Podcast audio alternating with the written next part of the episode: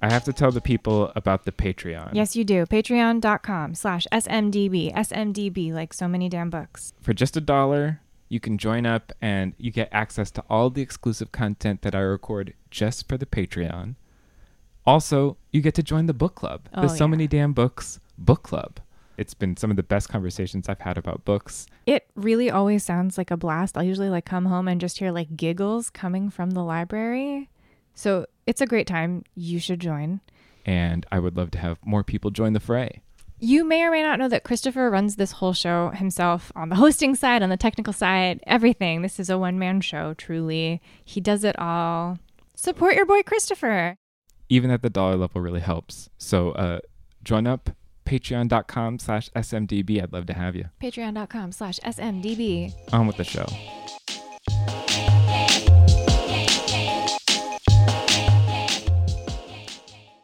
In Chicago, it's really big to do those private karaoke rooms, which I hate. I, Yeah. I'm all about embarrassing myself and in front of Like as a- many a people. lot of people. I need strangers to laugh at me. and, uh, So many, so many, so many damn books. Uh, well, welcome to Karaoke Talk with uh, with Hannah Pittard. Uh, or actually, let's just start with so many damn books. I'm Christopher, I'm Drew. and we do have Hannah Pittard in the studio with us. Or it's not a studio; it's a damn library, right? it's pretty great. Yes. uh, and Still. it is still the damn library. Hannah Pittard, you are the author of most recently "Listen to Me," as well as uh, "Reunion." And you have something coming out soon, I believe, as well. I do, right? Tentatively called uh, Atlanta 1962. Um, Cool. We're not sure. I'm not. I'm not sure. You like that title? I do. Do you like that title? I mean, I I mean, it's it says a lot, right? Yeah, It says that's- yeah. place and time, which Mm. is kind of nice. Where? Atlanta. When? 1962.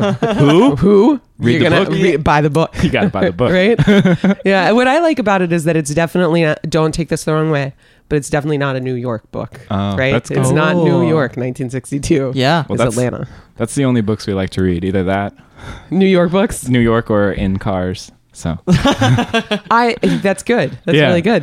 Um, nice segue. But I would love to write. I love reading New York books, and I would Yeah. love to write a New York book. But I'm not about to write a New York book as somebody who does not live here. I Mm. I don't think that you can fake. Um, you can't. I could not fake a New York book. I wouldn't want to try.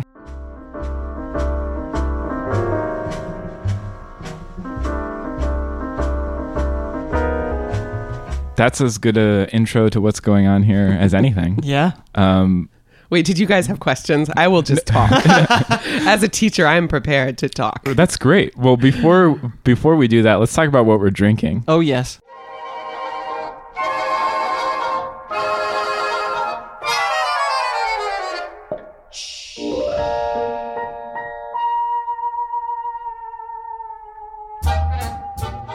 Your book, "Listen to Me," your new novel, uh, is We're gonna say the title as many times Yeah. as we can. It's gonna be like Pee Wee Herman, and we all laugh. Do you remember this? Are, Yeah, you, are you too it's the young word for of the day. Herman? No, it's the word of the day. word of the day is actually a phrase. It's Yeah. "listen to me." yeah. yes, the drink. Get it together. We really we've only, we haven't even had any of them yet. We've only had sips. It's the it's the should have taken a plane. Uh, or it's a it's my take on an aviation, um, which gets a lovely blue uh, violet color from the creme de violet. Um, and it's also as gin, and um, traditionally it's supposed to have uh, maraschino liqueur, Which is delicious. Which is a delicious liqueur that I love, and uh, I couldn't find any, so instead, I d- Instead, you did find. Sprite Tropical Remix, which I'm really excited about. Um, and It have is such a classy drink. it's it's the classiest. well, I kind of thought like part of the book is them on. I mean, the whole book is them in a, in a car. So I was just thinking like when you're in on a car trip and you end up stopping at like a gas station, and you look in the fridge and you're like.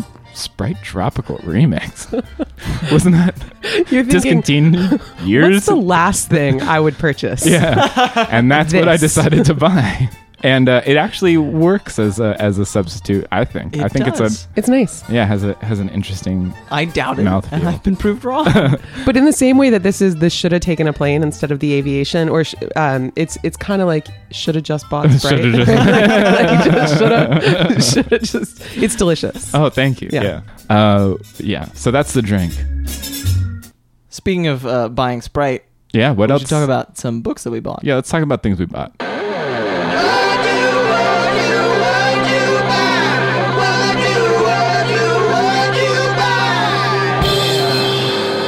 Drew, you should start us. Uh, so Halloween is nearly.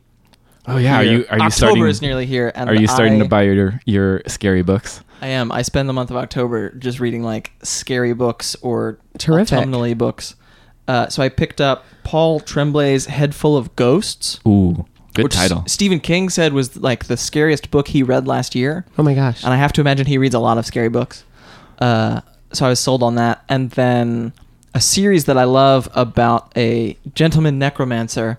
Uh, the latest, The Fall of the House of Cabal by Jonathan Howard. Mm. It's very like wry, sort of Terry Pratchett esque Uh-huh. uh, voice, but it, it's a rely. His brother's a vampire. How many of these have you read? The there are four. Mm-hmm. This is the fifth. I've read them all. it's not the fifth yet, but Cool. yeah, that's Sounds where I am. Uh, Hannah. Yeah, so um I am in the very fortunate this is not to like rub it in or anything like that. Uh but I have not had to buy many books recently Sure. because Nice. I have been getting a lot in the mail, um, and Yeah. I am enjoying that a great deal. Free Uh, books there- in the mail. It's this got to be a- one of the best things in the world. It's a, it's a cool perk. A downside is that um, my library has stopped being hardbacks um, and beautiful published paperbacks. Instead, I have a lot of galleys. Yeah, But they get the job done. It's Yeah. nice. um, but recently in the mail, and it's funny because I'm looking at some of these on the bookshelf in front of me. Um, Good as Gone. Oh, I've yeah. gotten um, by Amy Gentry. by Amy Gentry, and uh, but books that um, I have purchased and I, I cannot wait to read. Um, I'm on a bit of a New York Review of Books kick. Oh, cool. Uh, it, I I think in part because I am reading a bunch of new stuff and stuff that hasn't even been published yet for blurbs.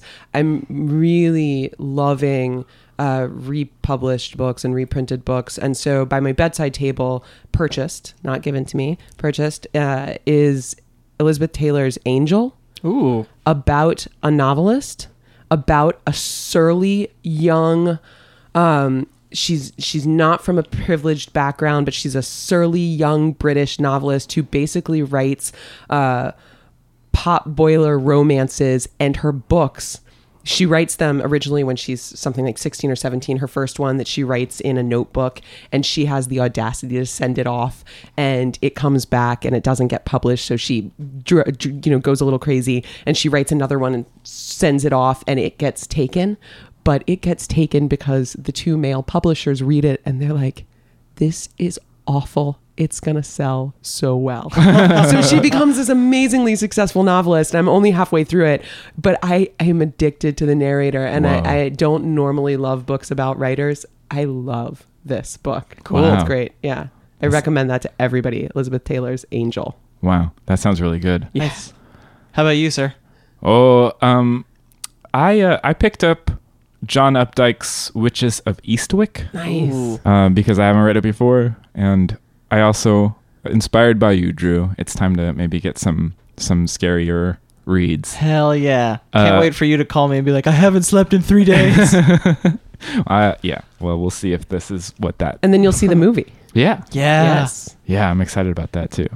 it's interesting Um, and then I also bought, or uh, Chip Zdarsky uh, took over Jughead, um, the character of Jughead from Archie, and did a standalone comic um, all about him. It's a really fun comic, um, and and Chip Zdarsky, who we've talked about in the past with his um, Sex criminals. book Sex Criminals, um, good title great title, You can't great top series, that. yeah.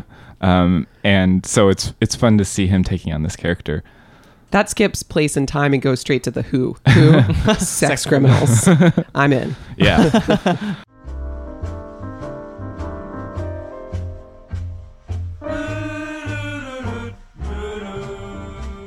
We have you here. We want let's talk about uh, Yeah. listen to me. sounds Yeah. good Um, before we get too deep into it, would you give our listeners a an author approved synopsis? Yeah. yeah Because there are certainly things that we could say that might not be. approved by Yeah. uh, can wait can i hear that after Yeah. okay Well, it's more like we would just spoil it. spoiler something. alert spoiler i can do it can i do a spoiler alert You No. you mean like you want to spoil it? kind Your no, own book? I mean, well, uh, no. Okay, so but it's the story of Mark and Maggie. They they take an annual drive east. Mark is a professor. Maggie's a vet. She owns her own clinic. They're you know a happy, healthy, pretty couple that hasn't had to be too introspective. They've lived a fairly contented life, and uh, with the exception of Maggie's mugging at gunpoint about nine months before the book starts, and and then about three weeks before the road trip, um, Maggie had been improving over time after the mugging, and uh, about three we- weeks before the road trip,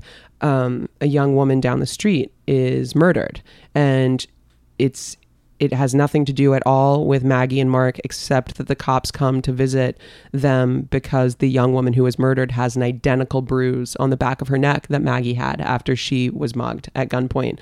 Um, and this sort of spirals Maggie out of control. Any any sort of semblance of normalcy that she had reclaimed after the mugging is gone. And Mark, instead of waiting another month before classes to end, you know, he's a tenured faculty member. Mark sort of um, gets out of town early. He puts Maggie in the car basically and says, "Let's get you back to nature. Let's get you out of the city." But of course, they don't get out soon enough. Um, Yeah. Wow, Yeah. that's a that's a great. I don't know. I want to read it again. That's I like. You should read it again. Wait, wait till the paperback comes out and buy another. copy. Oh, yeah. There you go. That's what we should do. um, well, I want to talk to you about confining the novel to a car. I Sure. mean, did that did it start like I want to write a novel in a car? Or- Absolutely not. Okay. No. So so this is like I say, this is a this is a, a drive that I've taken many times. And in fact, I um took a drive I think it was in 2012 uh, where so in the in the book Mark and Maggie end up staying at a hotel without power. Not a spoiler alert because it's on the back of the book, but I did always think, do we want to say that? um, but but it says it. So they they stay in a hotel without power, and I stayed in a hotel without power. Um, and I I I am somebody who is pretty terrified of the dark. Still am. Um, I have a few irrational fears: fear of the dark, fear of flying. Hence my driving. Um, and I did not sleep at this hotel without power. Um, and instead, I pretty much stayed awake thinking something's got to come out of this. Okay, it's going to be a book.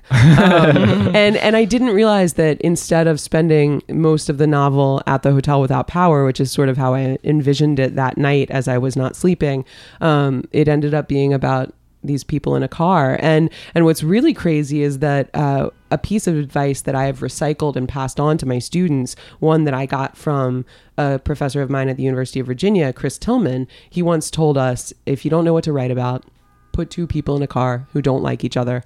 Something will happen. Um, and so I was I was saying that to students this summer in Oxford Mississippi and I had a young guy raise his hand and say hey so you did that. And i said what are you talking about? And he said your book. I read i read about your book. It hadn't come out yet. And he said i read about your book. You have like this couple and they don't like each other and you put them in a car?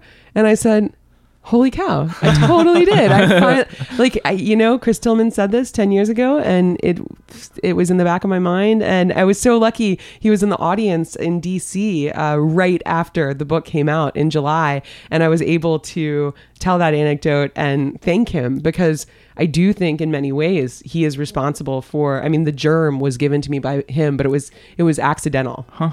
Cool. And it, I, but it's absolutely true. It's great advice, and I, I stand by it because really, if you don't, you know, there are writers who there are some writers who absolutely know what they're going to write about. Um, they don't know how to begin, but there are people who are like, I can write, I love to write, but I have a really hard time making things happen. And it's terrific advice. Put two people who don't like each other in a car, send them on at least a hundred mile road trip. Something will happen, right? They like a fight knowledge will come out that isn't supposed to come out. Um, something's going to happen. That's Yeah. cool. It's That's not really bad. cool. yeah. Yeah.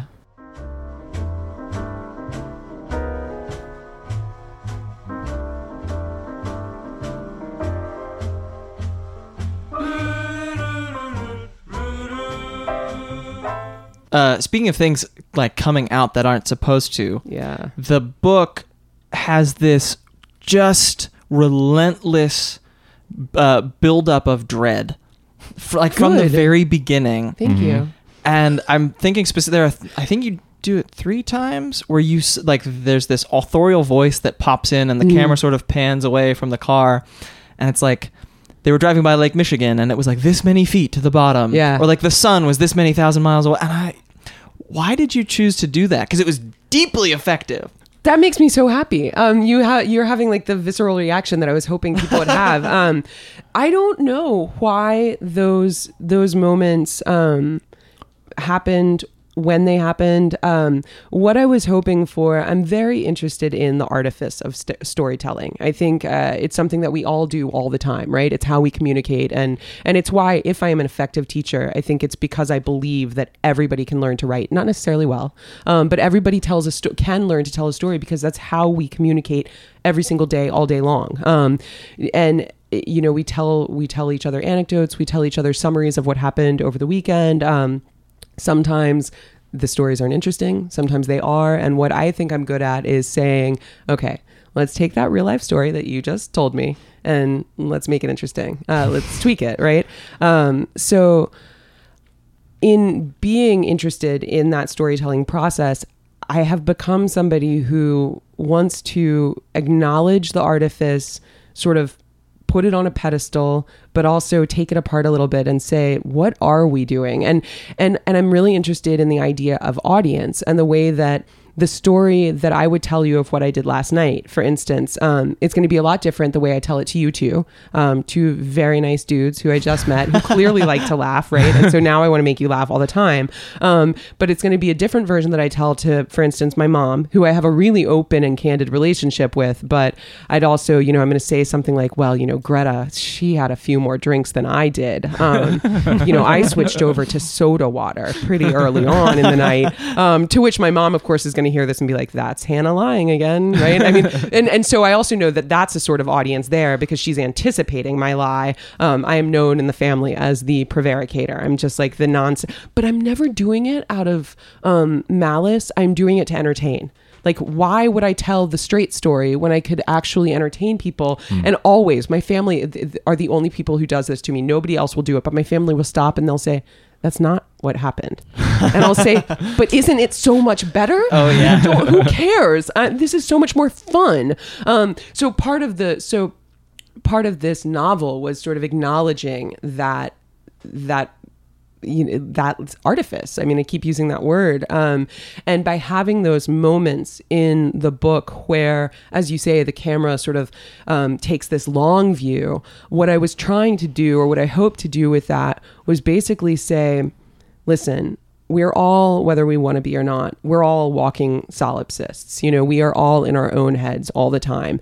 Um, and and some of us know better than others that other people exist and we want to take care of them. Bill and melinda gates right? They they are they want to take care of people and they're doing a really good job making sure that like their generosity is felt all over the world. Um, i know that other people exist. I mean i uh, because i teach and I, I don't have kids and i never will i don't want them but i think it's a responsibility of mine to you know help future generations out. So i'm i'm very aware that other people 18 to 22 year olds and some grad students they have souls and i want to help those souls become better by making them better readers and better writers.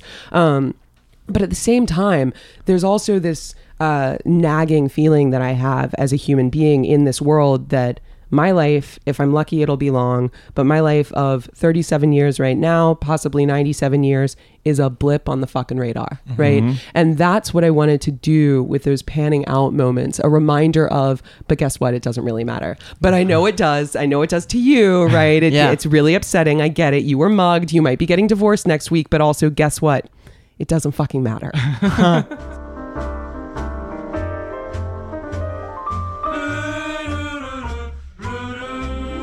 it's like it's that quote uh i want to say it was emerson the like most men leave lead lives of quiet desperation yeah and mark and maggie are both like living their own little quietly desperate lives but thrown into these they're they're not extraordinary circumstances but they feel Right. extraordinary Yeah, so th- that's that's a really cool way of looking at it. Um, what I so I did want to write a. A, a kind of thriller, um, and I think there are a lot of readers who will be disappointed when they think they're picking up a thriller here, and it's not. You know, there is no gore. But to me, um, the it seems extraordinary, but it's actually very normal. It's very normal and everyday what happens, um, and and just u- ubiquitous small problems that they encounter. And what I liked about the idea of making those ordinary things dreadful uh, was this sort of the implication that the reader would have that this could be my life. This could happen tomorrow. And that to me is a lot a lot scarier than um, there are vampires in my closet which obviously like if i'm reading a vampire book late at night and you tell me and it's about vampires in my closet that's going to unsettle me. Yeah. and probably that's the night that i don't get up to use the bathroom in the middle. I'm like i'll hold it. Well, i'm good i'm good till dawn. And you know i get my phone out and i'm like 7.15 sun comes up. That's when i'm using the bathroom this morning. So i'm not i'm not impervious to those sorts of fears but the fear that i'm really interested in is the realistic one the one of who is around the corner and and what happens if i do get a little bit um, glib with my walk home from the l late at night because it's my walk home to my house and this is my street and um, You've done the- it a million times. yeah, so why- you've done it a million times, and So I think would it be that's the tonight? stuff that's really interesting to Mhm. me. The possible, the the truly possible stuff.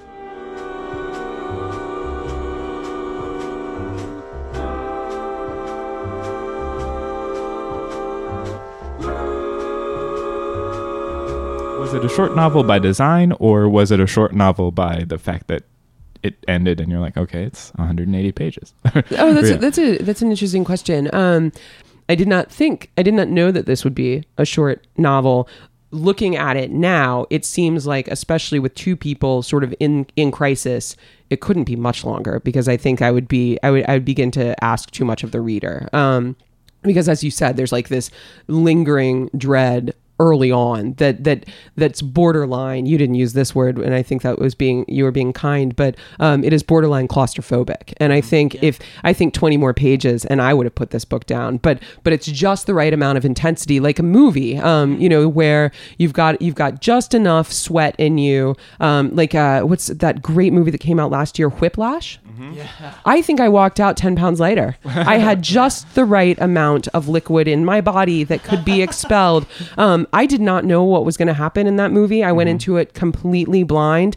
And I'm recently divorced, but my husband was sitting next to me at the time and he's a musician. So he was really excited to see it and he had not warned me for it. Five minutes in, I grabbed his leg. I was sitting on the edge of my seat five minutes in and I grabbed his leg and I said, Just tell me, is there a murder? So, so this book, I think, I love this book. I'm very proud of this book. It's the book I'm most proud of, in fact, and and I think it it couldn't be a page longer and it couldn't be a page shorter, but it was not deliberate. on- Only in that the writing itself was deliberate, but not the length.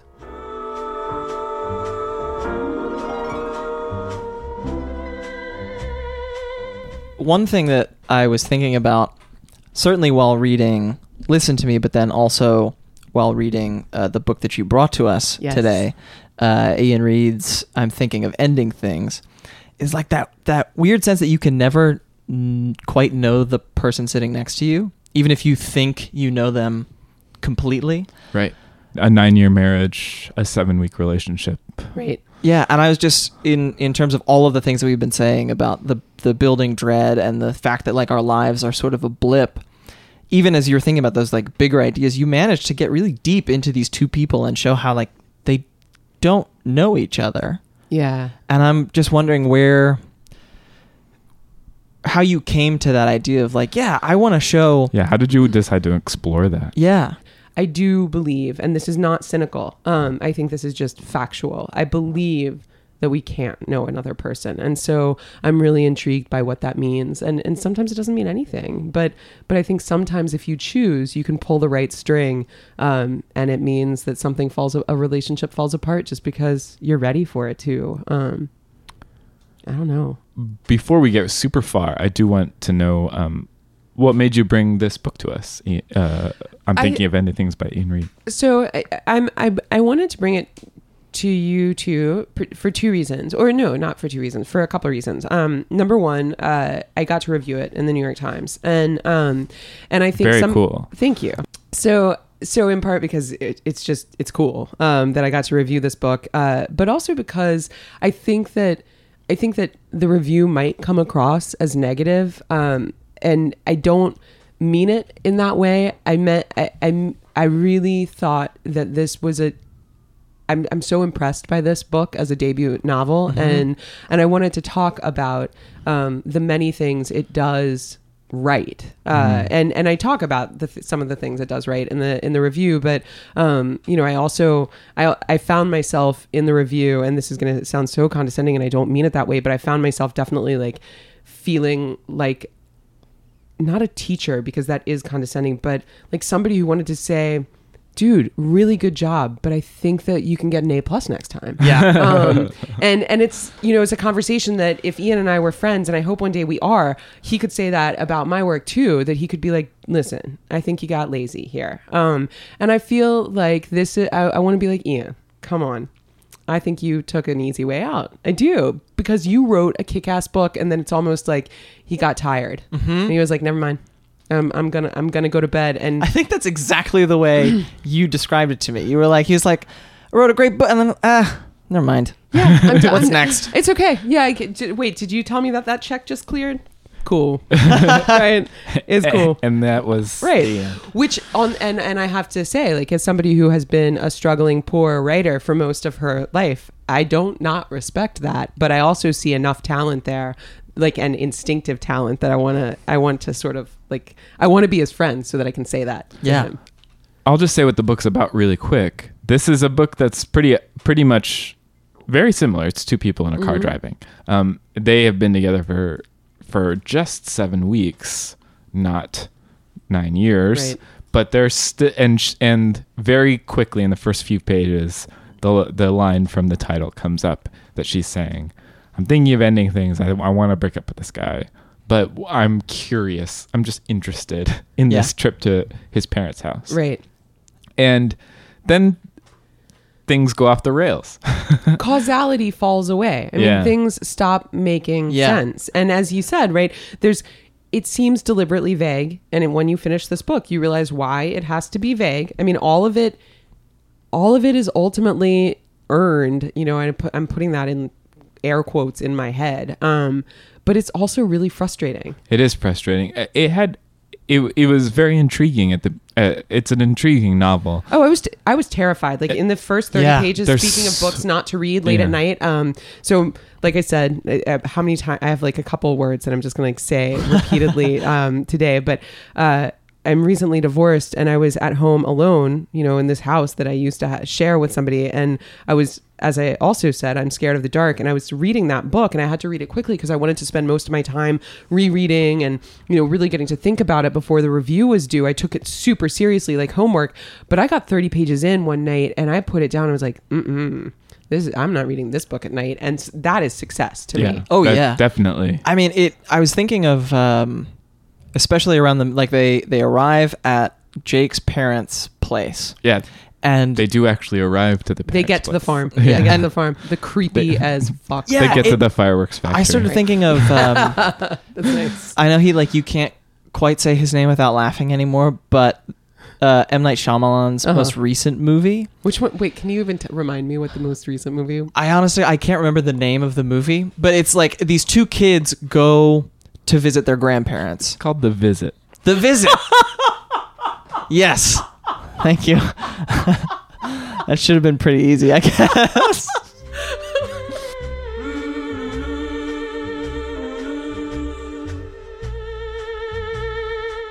I loved all the details of of her realizing like, okay, so this is these are all antiques, or these are just mm. things that have been owned for years. Like- Yeah. Like, and every and but everything's not dusty. Like there's very it's it's a very Here are pictures, but these pictures There are- might have come with the picture frames. right. And she's like, is that me?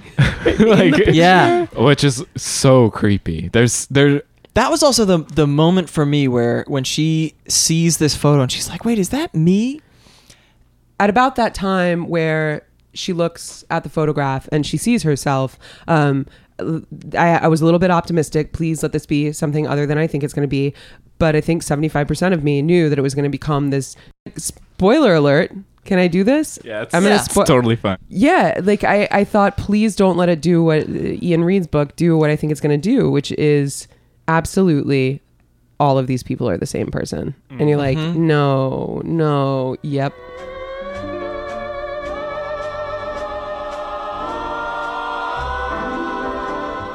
Your book is very similarly a page. Like both of these books feel designed to be read in a single sitting or as close as possible. As close as under possible. ideal circumstances Right, yeah, yeah. in a single sitting. And I'm wondering like you your ending is a twist in its own way. It's a twist Mhm. on the thriller genre whereas Right. Iain's feels like he leans really hard into the like and I'm going to keep messing with you to the very end. Right. When I started the book, um, there was definitely part of me, a large part of me, that wanted to write something really violent and, um, you know, actually give in to the thriller genre. Um, but as I was writing the book, I just, you know, something I tell my students is be honest. And, you know, I love saying that, especially to freshmen, because they scratch their head and they say, but we're writing fiction. And I say, right. So go figure out what I mean. Be honest. Um, so I, as I was writing it, I realized, you know, I, I, I thought there's going to be a rape. Um, there's going to be a murder. There's going to be uh, one of the spouses is going to kill another one of the spouses. Mark's going to see something genuinely terrible, like he's going to he's going to see a true crime. Um, and then he, so I had all of these huge, you know, ideas as I was writing it. And when I got to the hotel, I realized, yeah, but I'm tell if I'm telling the truth, and the truth is that it's these little everyday decisions that shape our lives, and it's mm-hmm. these tiny everyday fears that, you know, impact and influence who we are and how we act. Then I've got to be honest with the ending, which is that this stupid thing happens, and Mark, you know, lets the dog off the leash. I'm curious for you as a reader, not as a writer. Yeah. What is like what is your ideal form of the thriller is it the one that at the end like it is rooted in truth it is reality or is it the one that goes Insane. and is like hey yeah it turns out norman bates is also his mother A friend of mine just published his debut novel uh, called Thirst. His name is Benjamin Warner, and it's the premise is so on. The, I want to say simple, but it's imagine trying to execute this. Um, but the premise is the water is gone one day from the world. Mm-hmm. It, hmm. it just evaporates and it's gone, no explanation. But Ben, because he's brilliant and he's Ben, doesn't do a sort of Dr. Pepper commercial take on it where you see like kids running in India and kids running in Russia and kids running in America, like, you know, the beautiful. He looks at one suburb in Baltimore, and not just at one suburb, but one cul-de-sac, and then not just at one cul-de-sac, but just one house. And so he's looking at this couple, and the wife might be pregnant, and the husband's just trying to get home from work, but on his commute home, the water's gone. And so instead of looking at everybody, you know, we're not looking at the president, we're not looking at anybody important. It's just here's a dude who used to be a runner, and he's trying to get home to his wife, and he doesn't quite understand that the water's gone. And I I remember putting that book down. Like I've read it. I read many drafts before it was published, and every single time it was the same. At about 40, 50 pages in, I would put the book down. I'd go into the kitchen and I'd look for the extra water. I'd be like, where? And then I'd look, and it's funny because I was telling his wife this, and his wife was like, "Yep." And I bought extra flashlights, and I bought flood lamps, and and I was like, "I did that too." I mean, I I basically became a panicked person, but but in this like really wonderful cathartic type way. I mean, great art, you know, does that. It's a mm-hmm. catharsis. And I love Thirst, the book, because on the one hand, I think, yeah, but that's never going to happen, right? We're never going to run out of water. But on the other hand, it's like, we could. yeah, we could, right? That's not vampires in the attic. Yeah. That's water running out. That could happen. And Totally. it's terrifying. That might be actually a good pivot oh yeah into into recommendations. I mean, we're having a great time talking, but we should probably talk about books, other books that we love too. yeah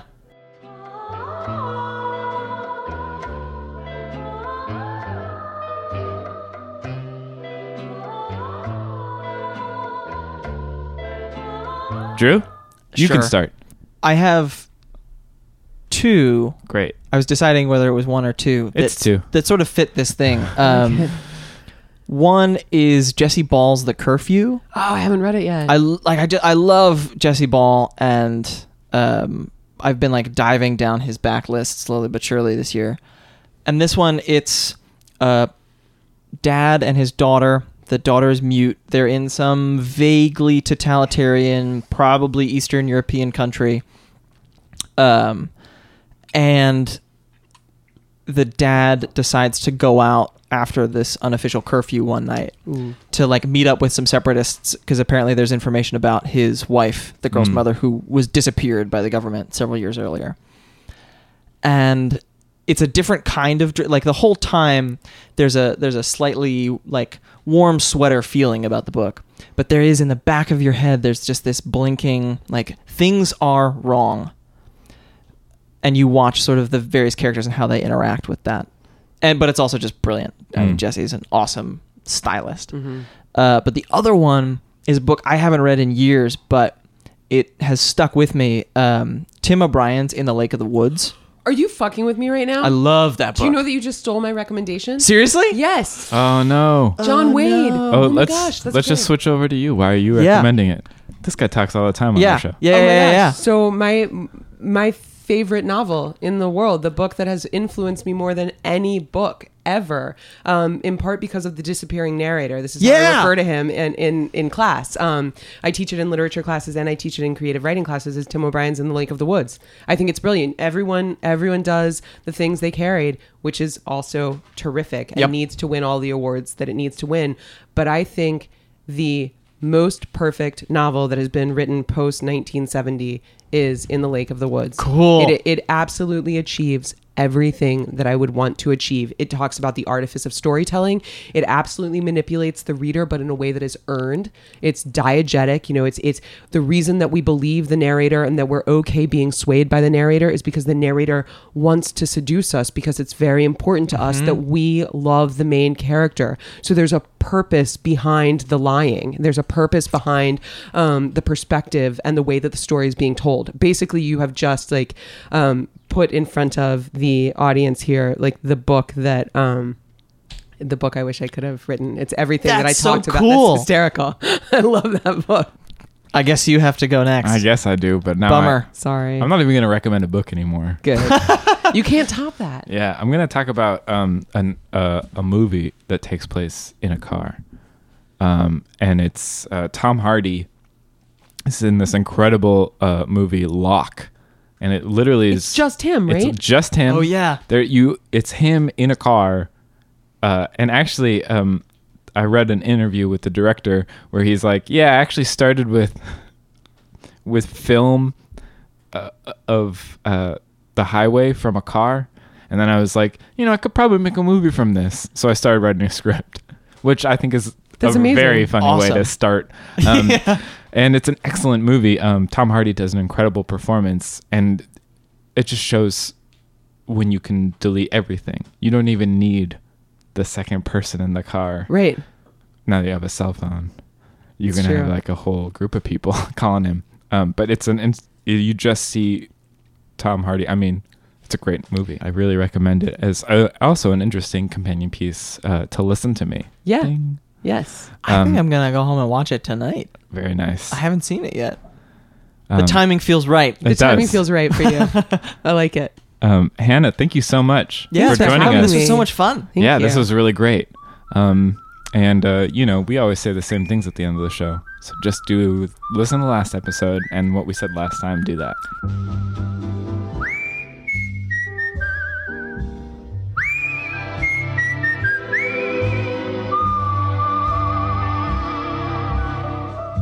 That is your Wikipedia. Does it really say? description. It's just, really? It's like Hannah Pittard is a short story. well, thank you. Somebody, somebody on the wiki site knows me. Um, that's great. My mom actually called to tell me that I was on wiki, and I said, uh, "Hey, well, I didn't know," and so that was cool. On the one hand, on the other hand, I said, "Hey, mom." What are you doing googling me? And she said I had some downtime, and I was like, "Ah, "Okay, it's gonna be a this one's gonna be a long conversation." Um, and it actually did end up being a long conversation because she said she said, "So I read some interviews, and I was like, oh, hold on, let me let me pour myself a bourbon for this one." And she said, "Do you know what I realized about you?" I'm not kidding. This happened this year, and I said, "What'd you realize about me, mom?" And she said, "You like to talk about yourself."